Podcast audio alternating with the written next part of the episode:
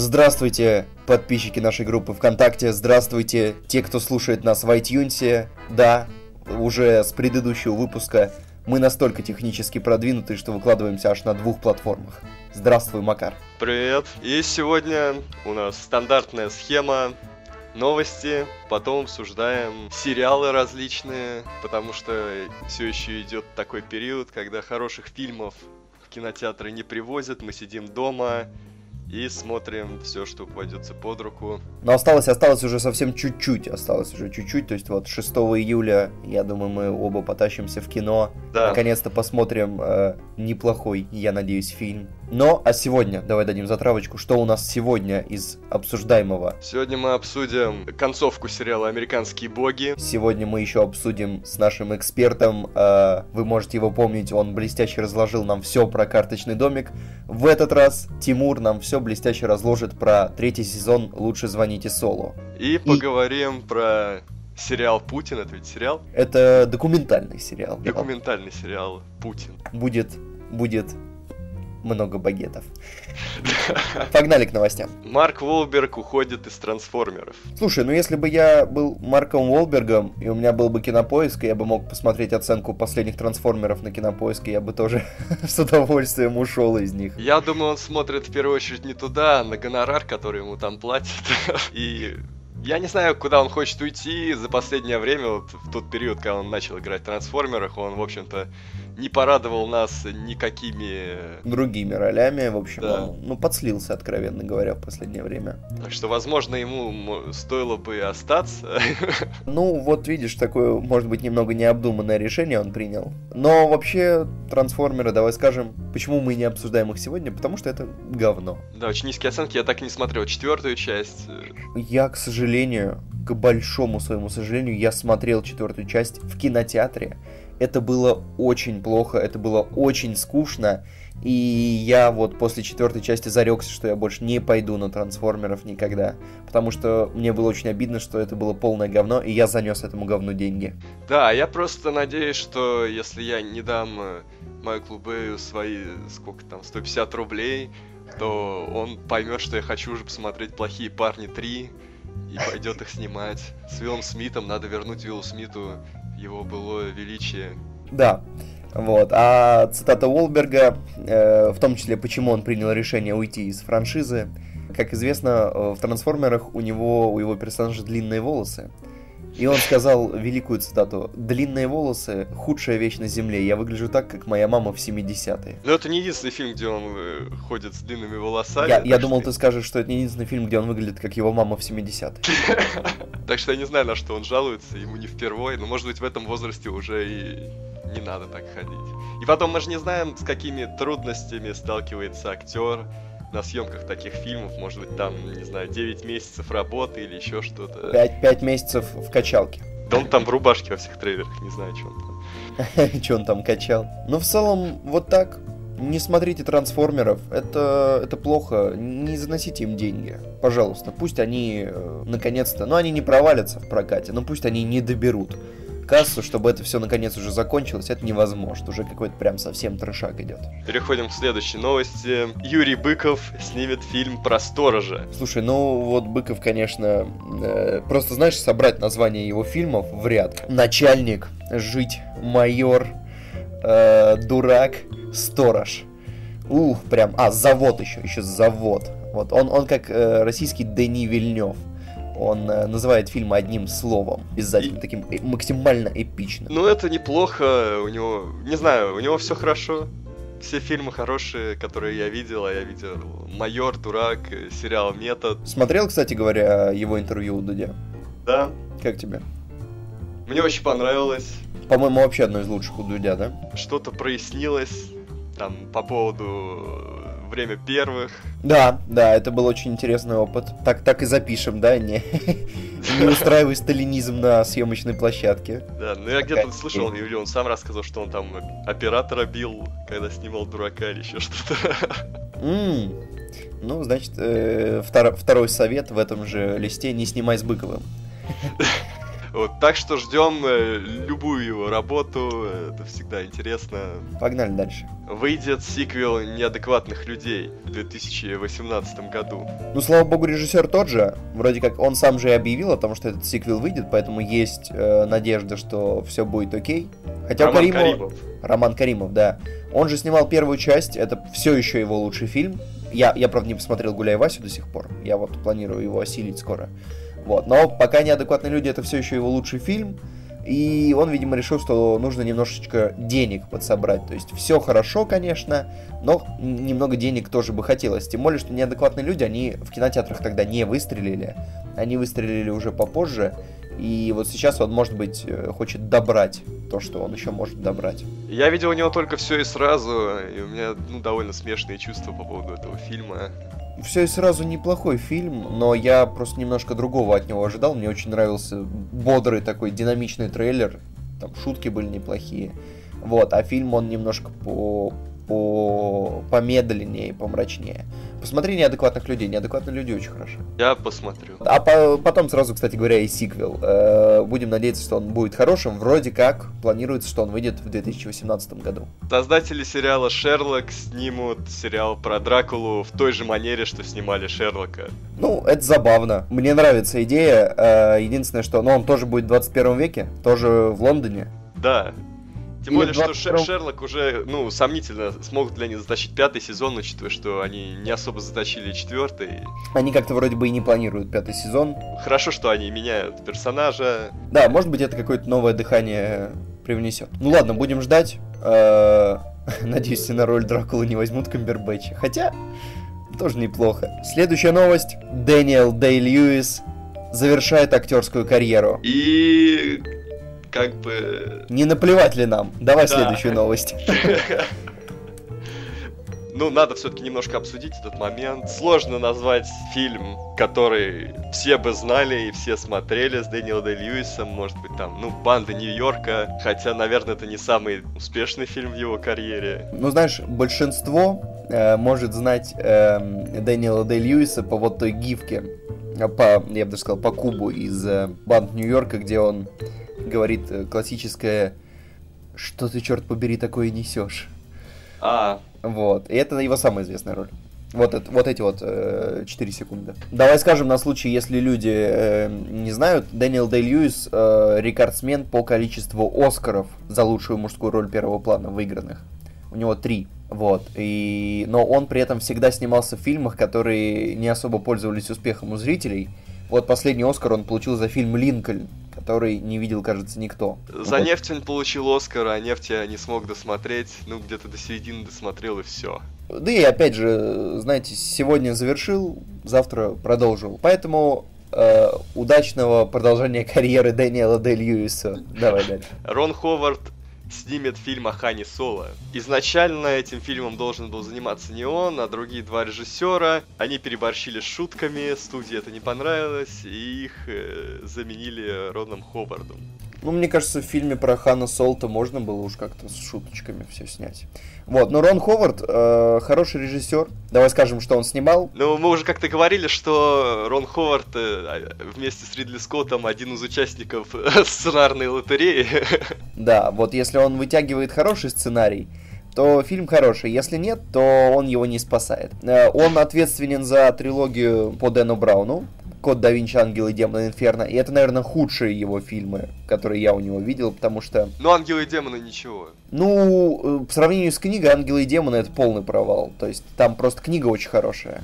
Это как четвертая часть Гарри Поттера, знаешь, она, это, это хороший фильм, но я абсолютно не могу его смотреть, потому что он просто настолько хуже книги.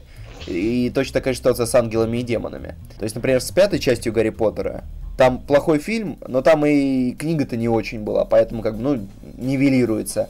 А четвертый это средний фильм по очень хорошей книге, это меня очень расстраивало всегда. Ховард, а, вот, я у него еще смотрел недавно «В сердце моря», и это тоже полная дрянь. Это отвратительная экранизация. Неудивительно, понимаешь, когда ты из двух... Из книги, где две тысячи страниц сделаешь полуторачасовую выжимку, это, это будет дрянь. Но это не так сложно, потому что в этой книге не так много действия, там больше описания. И книга Моби Дик. Да, ты не Знаешь? смотрел фильм? Нет. Э, Это дрянь. Не смотри. Но он снял э, хорошие фильмы «Игры разума», «Гонка». Вот, «Игры разума» и «Гонка», они затмевают все, что мы сказали. То есть Рон Ховард в этом отношении очень-очень странный режиссер, потому что абсолютно не знаешь, чего от него ждать. То он снимает шедевр, «Гонка» один из моих любимых фильмов, мне очень понравился. А то он потом берет и снимает абсолютно засаженный «Инферно». Поэтому, в общем, это такая прям лотерея. Будем ждать первых новостей. Но, в принципе, слушай, по «Звездным войнам» достаточно тяжело снять э, парашу. Ну, там, как, там можно снять парашу. Да, но... но все будут ее любить. Да, потому что это Звездные войны. Следующая новость. Прошел питчинг фонда кино. Может быть, не совсем так. Давай скажу проще. Фонд кино раздал денежки. Кто их получил? Ну, давай э, на главных остановимся. Это «Притяжение 2». Это «О чем говорят мужчины 3». Это, это фильм Данилы Козловского «Тренер». Ну, это может быть неплохо. Экранизация романа Алексея Иванова. Это человечек, который написал «Географ Глобус пропил». И еще два фильма, о которых я, честно говоря, ничего не могу сказать. Три, три фильма. Это те, которые будут профинансированы на безвозвратной основе. Хотя вот это, на мой взгляд, очень странно, почему, например, «Он дракон» э, финансируют с условием полного возврата денег. Потому что, Потому что ну, там первая провалилась в России. Но она в Китае, ее, ее затащил ну. Китай, как ни странно. Но смотри, я не вижу большой логики, почему э, фонд кино распределил безвозвратные деньги такому фильму, как «Притяжение». Потому что «Притяжение», очевидно, это кассовый хит, который будет будет, ну, опять форсится, и опять он будет кассовым хитом. Он соберет кассу.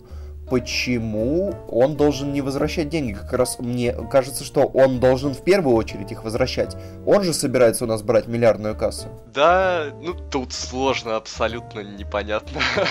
Вот э, физруку вообще не дали денег. Экранизации, точнее не экранизации, а ответвлению от сериала. Хотя физрук бы точно, мне кажется, окупился. Ну, там, если кухня окупается, физрук бы точно окупился. Да, ну, скажем еще, что для тех, кто, для фанатов российского кино, от, отметим, что также денежку получили, но уже по другим условиям, Супер Бобровы 2, Елки 6 и Елки 7, Он Дракон 2 и Три Богатыря там 8-15, я уже не помню какая это часть, Три Богатыря и Принцесса Египта, они все-таки не заканчивают, к сожалению. Ну, потому что их до сих пор смотрят, и не так много российских мультфильмов э, выходит, поэтому... Поэтому уж э, хочется как-то что Надо финансировать их. Ой, как это все печально.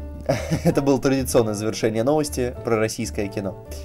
На этом у нас все с новостями. Переходим к сериалам. В прошлом выпуске мы обсуждали американских богов. В этом выпуске мы, мы... обсуждаем финал, мы обсуждаем сериал целиком, и Макар подводим, выставляет подводим оценочки. Итог. Значит, я досмотрел, какой итог. Порог вхождения в сериал это первая серия, в отличие там от многих даже крупных сериалов типа Игры престолов, где нужно там серии 5 посмотреть, а тут в первой серии ты входишь, а серии к пятой становится уже скучно. Там пятая, шестая, там седьмая серия вообще проходная, не имеет отношения к основной сюжетной линии. Это очень странно, так как 8 серий, и чего тянуть? Угу. Восьмая серия для финала довольно слабая, ничего сверхъестественного там не происходит, и точно будет второй сезон, и они сделали тут крючок на него. Ну, сложно сказать, я даже не знаю, буду ли я смотреть второй сезон, потому что как-то очень вяло они закончили этот сезон. Он хорошо есть... начинается, там хорошая визуалка, но сюжет начинает проседать. Прям не зашло, да? Да. Жаль. Тогда что по оценкам? Я думаю, атмосфера 8, угу. актеры 8 угу. и сюжет 6. Общий 7. 7. Плотно, плотно. Ну, в целом, я думаю, что, видимо, кому-то может понравиться, а кому-то уже особенно изощренному, да, тем, кто уже отсмотрел «Игру престолов» во все тяжкие, уже может и не зайти. Да, это не тот уровень. Ну, хорошо. А сейчас у нас будет небольшое включение с экспертом. И сегодня с нашим экспертом Тимуром мы обсуждаем э, третий сезон сериала «Лучше звоните Соло». Макар, судя по всему, с нами в этот момент не сможет присутствовать. Поэтому, Макар, Э, сразу скажи, какое у тебя отношение к этому сериалу?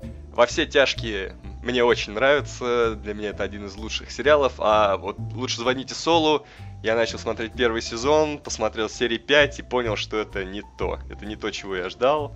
Это и не особо смешно, и не особо интересно. Ну, а теперь посмотрим, э, какое отношение к сериалу у того человека, который отсмотрел уже три сезона. Посмотрим, что скажет нам Тимур. И вот э, в составе нашего подкаста происходит замена. Макар исчезает из этой конференции, в ней зато появляется наш практически уже традиционный эксперт по сериалам Тимур. Здравствуй, Тимур.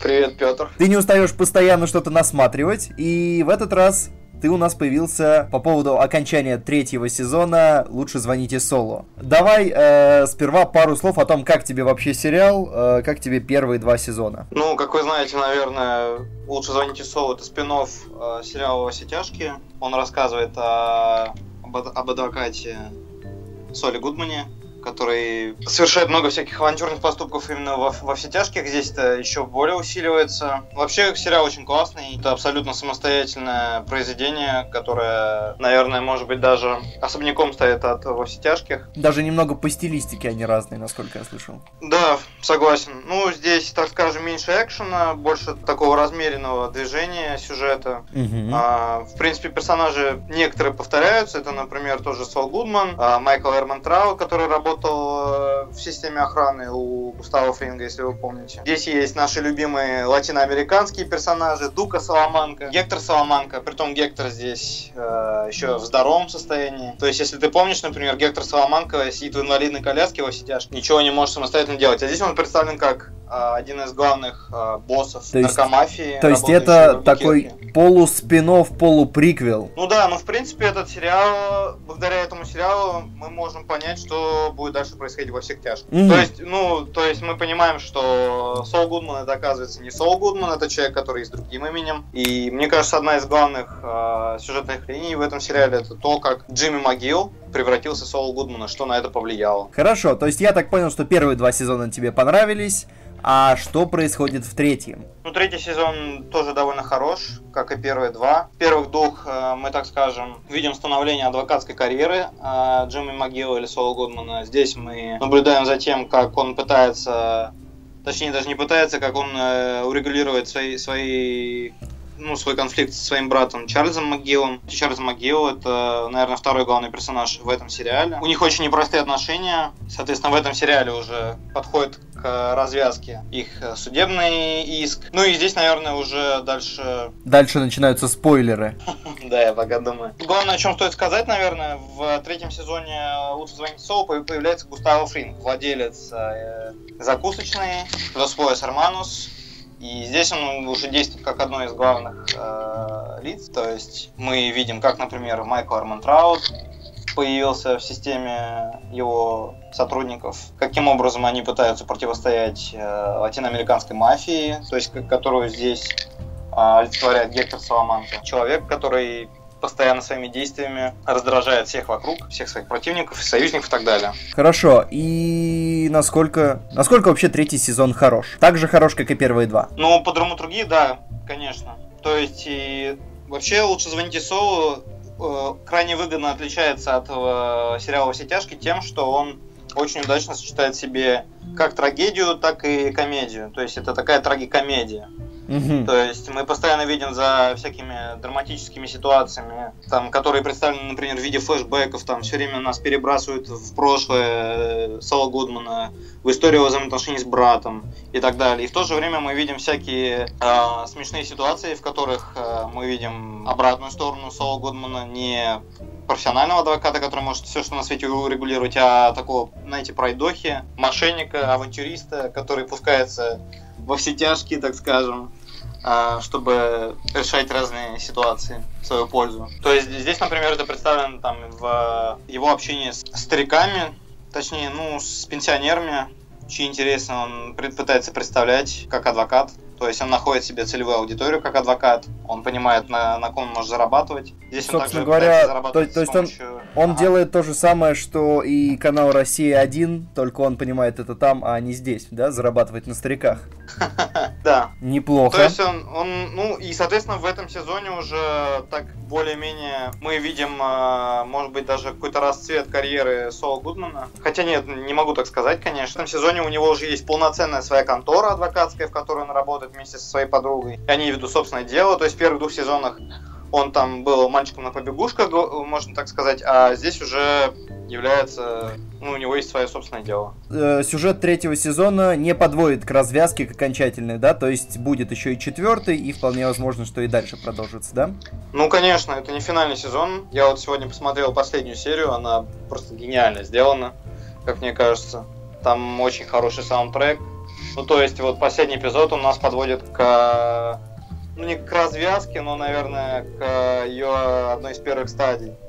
Угу. То есть Гектор Соломанка уже превращается в то амебное существо, которым он стал в сериале «Во все тяжкие». Соответственно, Майкл Эрмонтраут объединяется вместе с Густаво Фрингом, они начинают вместе работать и так далее. Ну, а Сол Гудман уже, ну, мне сложно сказать, есть Наверное, да, это будет явно спойлером, но, наверное, вот в четвертом сезоне мы увидим, каким же, почему Джимми МcГилл превратился в Сола Гудмана. Почему нужно было сменить свое имя, сменить свою жизнь, порвать своим прошлым. Хорошо. И тогда давай, что у нас по оценкам, что по сюжету, что по актерам и что по атмосфере. А, сюжет, сценарий я с большой уверенностью могу поставить десятку. Винс Гиллиган нас не разочаровывает, наверное, даже все так же изощряет своими сюжетными ходами. А актеры я тоже поставлю десятку. И я чувствую, что атмосфера тоже десятка. Да, атмосфера сохраняется. И опять-таки, как я говорил и с, и с «Карточным домиком», этот сериал нужно смотреть в оригинале, слушать э, английскую речь блестящих актеров, которые успешно справляются с своими ролями. Все очень классно выглядят. Каждого, каждого персонажа я вот вижу именно таким, каким он э, был выбран в этот сериал. Это круто, круто. Получается, это, это вообще первый сезон сериала э, в истории наших подкастов, который получает отличные оценки, потому что до этого у нас как-то карточный домик пятый не очень зашел. Потом Макар делал обзор на американских богов, и вот сегодня он тоже рассказал, что они э. Ну и вот, наконец-то, мы добрались до хорошего сериала. Если соскучились по хорошим сериалам, то срочно бегите смотреть третий сезон «Лучше звоните Солу», если вы почему-то этого до сих пор не делаете. Тимур, спасибо большое. Спасибо. А, ну и мы возвращаемся в нашу уже уютную конференцию. Макар, давай продолжим. Переходим к премьере в России этой недели сериалу Оливера Стоуна «Путин». Да, я видел, что в каком-то кинопаблике его слили недели раньше, но мы, как честные люди, дождались озвучки от Первого канала. Честно признаемся, я посмотрел не все, ты тоже посмотрел не все, Макар, да? У нас было разделение обязанностей. Да. Я посмотрел первые три из четырех серий, ты посмотрел третью и четвертую. Да. А, поэтому в целом у нас, конечно, может быть разница в восприятии, но она не критичная. Давай, скажем так, э, попробуем отойти от политики здесь. И я думаю, что не будем конкретно обсуждать позицию Путина по некоторым вопросам. Сосредоточимся на Стоуне и на том, как он этот продукт сделал, как он воспользовался возможностью, которая предоставляется далеко не всем. Да, вообще стоит сказать, что эта вещь уникальна, и сложно представить, что был бы проект в обратную сторону, что если бы русский режиссер, там, не знаю... Поехал и снял бы интервью. Алексей Учитель поехал бы Бараку Обаме или Трампу и снял бы такой сериал, ну, это как бы было бы, не знаю, ну, в это сложно верится. Uh, ну, давайте тогда сразу у меня, uh, я в этот раз выписал себе тезисы, чтобы это было не бессюжетная болтовня. Как документалка Путин. А, собственно говоря, я выписал все тезисы. И вот ты задел как раз один из первых, то что очень круто, что такое интервью вообще состоялось. То есть это очень интересно. Э, мне было очень интересно его смотреть. Прежде всего потому, что оно существует. И нам показали какие-то там локации, где Путин обитает. И, в общем-то, такого живого разговора с Путиным один на один я не слышал, ну, никогда. В целом, вот это было интересно, и это было круто. Мне кажется, то, что убрали, на самом деле, это ведь не совсем интервью вот в привычном понимании, в каком, ну, вот, там, не знаю, ведет его тот же Познер или Дудь или еще кто-то. То есть это скорее беседа в данном случае. И то, что убрали у нас э, слово интервью из названия, то, что в оригинале называется это интервью с Путиным, мне кажется, действительно не совсем интервью, это что-то именно разговор, что ли, вот такое. Вот, я как раз хотел сказать, что очень круто, что такую штуку сделали, но, ну, в общем, человек, который, собственно, берет это интервью, он, мне кажется, не на своем месте. То есть я бы хотел посмотреть такое же интервью, но от другого человека, я объясню почему. Потому что э, при всем уважении, он человек извне. И когда он задает некоторые вопросы, а Путин ему что-то отвечает, он не может ему задать какие-то уточняющие вопросы на примере личного опыта. То есть, например, э, Там есть вопрос, когда Стоун спрашивает, ну вот говорят, что в России телевидение прогосударственное. И Путин ему говорит, ну что, мы при всем уважении не смогли бы контролировать все эти каналы. И тут бы вот какой-нибудь вопрос докинуть острый, а этого не происходит, потому что Стоун, он при всем уважении, он не в курсе вообще, как это функционирует. Он действует по принципу, мне кто-то что-то говорил, я вот спрошу у вас, но доказать я это ничем не могу. И поэтому, конечно, Стоун здесь, мне кажется, не самая лучшая фигура, но, по крайней мере, круто, что у него удалось этого добиться. Вот, но я жду на его месте Юру Дудя. А как бы он тогда завершил интервью? Ну, у него же в финале вопрос там, если вы встретите Путина, что вы ему скажете? А, ну, спросил бы, когда вы с собой встречаетесь, что, что вы с ним говорите. Да, э, у Дудя, конечно, возникли бы технические проблемы. Ну, давай тогда сейчас отойдем от содержания. С художественной точки зрения, как тебе? Это все-таки документальное кино, заявлено, по крайней мере, так. Поначалу сложно смотреть. Именно из-за манеры съемки, из-за вот того, как они все-таки говорят, они же говорят на разных языках, и понятно, там они в каких-то местах удаляют э, слова переводчика, поэтому происходит очень много склеек, это немножко раздражает, иногда эти склейки прям очень такие видные, как бы не, не идет смена кадра, а склейка прям вот да, вот чего я не понял, они же снимают там с какого-то, ну, очень приличного количества камер. Почему монтажер э, делает так, как нам на журфаке говорили, вот вы так сделаете, это значит, что вы, э, вас надо отчислять журфака. Потому что там идет склейка, э, ну, очень плохая, да, то есть он даже не укрупняет план. В других видео нужно сделать такую склейку, когда человек говорит в камеру, и нужно вырезать какой-то кусочек. Мы не делаем склейку так, что у него, типа, на миллиметр дергается голова, и это сразу видно, что это косяк монтажерский мы там укрупняем. Почему так не сделали? То есть это очень странно. Местами монтаж интересный, а местами он прям засаживается. Это, это что? Как будто было пофиг вообще. Да, Просто, ну, ну или, это, или это что, стиль такой? Это очень странный стиль. Точно так же, как ты сказал с оператором, я смотрел первую серию, и там вот в самом первом интервью оператор как будто просто взбесился. Что-то все трясется. Трясется камера, откуда-то из жопы снимают. То есть он уходит там в дальний конец кабинета между стульев как-то берет, там полкадра дверь закрывает, полкадра что-то там. Э, Путин говорит, камера съезжает куда-то на галстук. Там чуть не из очка стола снимали в каком-то кадре уже просто. Зачем это делать? Ну, то есть, это какой-то стиль такой документальный. Просто поставьте камеру и говорите. Это было бы интересно. Зачем этот выпендреж? Потому что я смотрел когда фильм Сноуден. Нет, не Сноуден, как он там назывался-то? Э, Citizen 4. Вот. Там такой проблемы не было. То есть, ну там разные ракурсы, но ты как-то проще это воспринимаешь. А тут, э, причем снимал-то, э, ну, вот одно из имен мне было знакомо операторских, это оператор молчания Родриго Приета. Кто, кто его укусил? Его там в Японии, что ли, побили? Я не знаю, что произошло, почему он так... Там люди ходят просто на ходу, снимают... Э, они нарушают абсолютно все логические операторские законы. И это, видимо, потому что это э, стильно. Не понял, почему, допустим, ну, начинается разговор в одной локации, а потом он вроде продолжается в другой локации, а потом он возвращается в первую локацию. А при этом э, вопросы как бы идут последовательно, да? Да. Это, это э, искусство кино, это магия кино.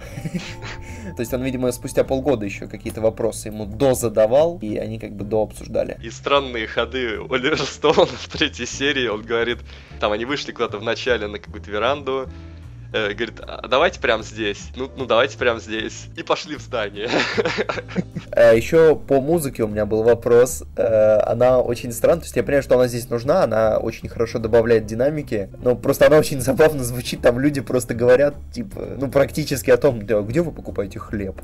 Вы знаете, хороший магазин пятерочка. И в этот момент какие-то такие шпионские мотивы. та та та та та та та та та та Что, почему? Там композитор вообще смотрел, к чему, к какому моменту он пишет.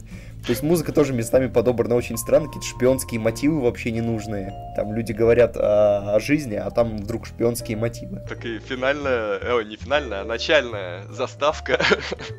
Да, да, да, да, да. Матрешка. Что еще там может быть? Ну, собственно говоря, по у меня по технической стороне все. Мне техническая сторона не очень зашла, потому что. Нет, в принципе, все сделано неплохо. Надо, кстати, сказать, что местами звук тоже плохой.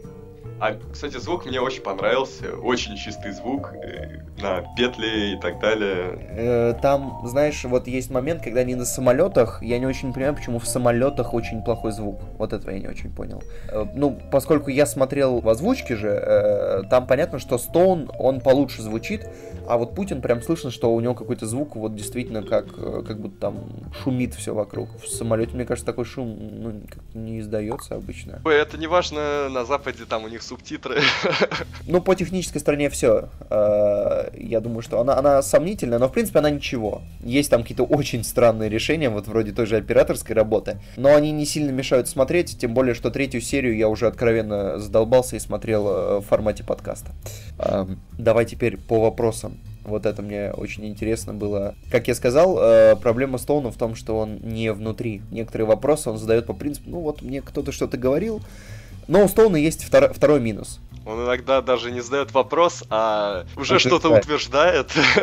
Да, и вот эта проблема, потому что у Стоуна есть своя четкая позиция, он очень жестко ненавидит американское правительство. Я не в курсе того, как это произошло, но по его работам, по его книгам, это понятно. Он э, жесткий оппозиционер, скажем так, всего американского правительства. И иногда он, и вот поэтому тоже, кстати говоря, он плохой человек для этого интервью. Иногда он задает вопросы в духе, вы знаете, есть э, доказательства, и в этот момент такая музыка начинает играть, как будто срыв покровов сейчас. Э, задает вопросы вроде, знаете, э, есть доказательства, что на Украине были агенты ЦРУ, снайперы, которые стреляли в людей, которые провоцировали конфликт. И Путин такой сидит, да, там это было, я отвечаю. Не, кстати, он там не так сказал, он сказал, что он не знает, кто именно. Он не знает, но он, да, что были снайперы, была третья сторона, и как бы он так, э, Астон, как бы, понимаешь, он э, задает мысль разговору, то есть это с точки ну, зрения это, интервью... Это, просто, это странно с точки зрения... С точки зрения интервью, это же абсолютно непрофессионально, потому что нельзя в вопросе давать э, ответ, подталкивать.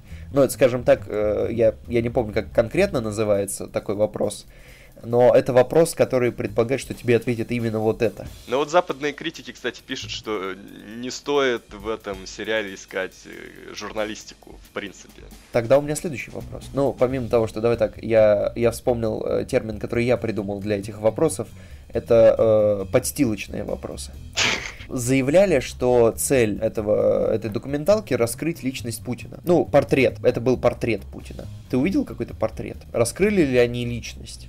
Эм, ну, какой-то образ определенный складывается положительный, уверенного правителя. Я бы сказал так, я, честно говоря, признаюсь, я спер у кого-то эту мысль, это не моя мысль, но штука в том, что Стоун к старости немножко поехал, и он, скажем так, стал делить мир на черное и белое, и для него Путин это, скажем так, белое. И наша пропаганда очень хорошо этим пользуется. И мне кажется, что вот этот э, выход вот этого фильма, это тоже очень большой плюс Путину, потому что даже я, э, оставим политику за скобками, э, даже я, когда смотрел, я думаю, что, а ну вот здесь неплохо, здесь даже шутка смешная, хотя по большей части не смешные шутки у Путина. Э, и она делает свое дело, то есть если бы местами я прям не ловил себя на том, что мне э, врут в лицо, я бы, наверное, даже проникся. Но получается, что это интервью, оно как бы рисует такой очень положительный портрет, Плюс, мне кажется, в принципе, сдаваться себе целью нарисовать портрет президента любой страны за счет там интервью каких-то двухчасовых, э, это невозможно, потому что президенты, как правило, люди, э, которых абсолютно невозможно вообще никак расколоть. В лучшем случае мы получили э, портрет Путина таким, каким бы он хотел себя видеть, и с этой точки зрения тоже очень сомнительна вся вот эта работа. Эх. Ладно, давай разбавим шуткой. Э, тебе не показалось? Э, я, я когда смотрел на лицо Стоуна в некоторых кадрах, он же очень похож на, на злую маску из фильма «Маска», помнишь там? Когда злодей превращался, мне показалось, что они очень похожи. Он к старости так начал смахивать. На самом деле, Стоун я не очень люблю его фильмы, мне нравится только взвод, а все остальное, что я видел, как-то... Ну, Сноуден неплохой, но вот на фоне в связке с интервью вот с этим он тоже воспринимается как такая пропаганда. А еще вот чего э, немного не хватает в этом в этой документалке, как мне показалось. Ну, когда сказали, что не надо искать журналистику здесь, э, и это такая претензия, она немножко, ну, утопическая. Тут, конечно, немножко не хватает второй точки зрения, потому что когда тебе 4 часа льют в уши одну точку зрения, и тебе ее выдают за правильную, неправильную, то есть, ну, тут нет как бы тоже оценки, опять же. Тут все нужно самому оценивать. Но вот без второй точки зрения я не очень люблю документальные фильмы, когда тебе дают спикера, и он тебе 4 часа в уши льет то, что ему нужно. Ну вот, вот. В, четвер... в четвертой серии уже пошли такие вопросы, на которые не всегда Путин как-то отвечал прям вот точно, когда там про эти атаки хакерские, еще что-то. Там, конечно, ну, сказал, что не атаковали, но потом были еще какие-то вопросы про кибер войну, кибер что-то. Вот четвертая серия просела, не знаю, потому что, может быть, это были действительно острые вопросы, может быть, еще почему-то. Сложно сказать. Кстати. Ну, в целом, давай дадим оценку. Мне кажется, что круто, что такой проект сделали, но я бы сделал его по-другому. Оценка, ну, я не знаю, я метаюсь между 7 и 8. Ну, 7, 7 такая, плотная 7. 7. То есть 7 э, это за идею, и там еще плюс 3 вот должно быть где-то за исполнение, знаешь? Ну, с, тех, с технической точки зрения, ну, это, это нормально, это не хорошо, это нормально. А с точки зрения как раз вопросов, э, с точки зрения интервью, это э, местами слабовато. Да. Да. Ну что, ждем Дудя. А на этом на сегодня у нас все. Оставляйте комментарии, если вы смотрели эти сериалы, что о них думаете. Обязательно заходите в наш твиттер, мы его оживили, мы, мы там что-то пишем. Обязательно заходите. Да, мы всегда отвечаем людям, всегда готовы с вами пообщаться. Да, а сегодня мы закроемся песней из э, фильма, который был трансформерами, которых мы заслуживаем. Пока.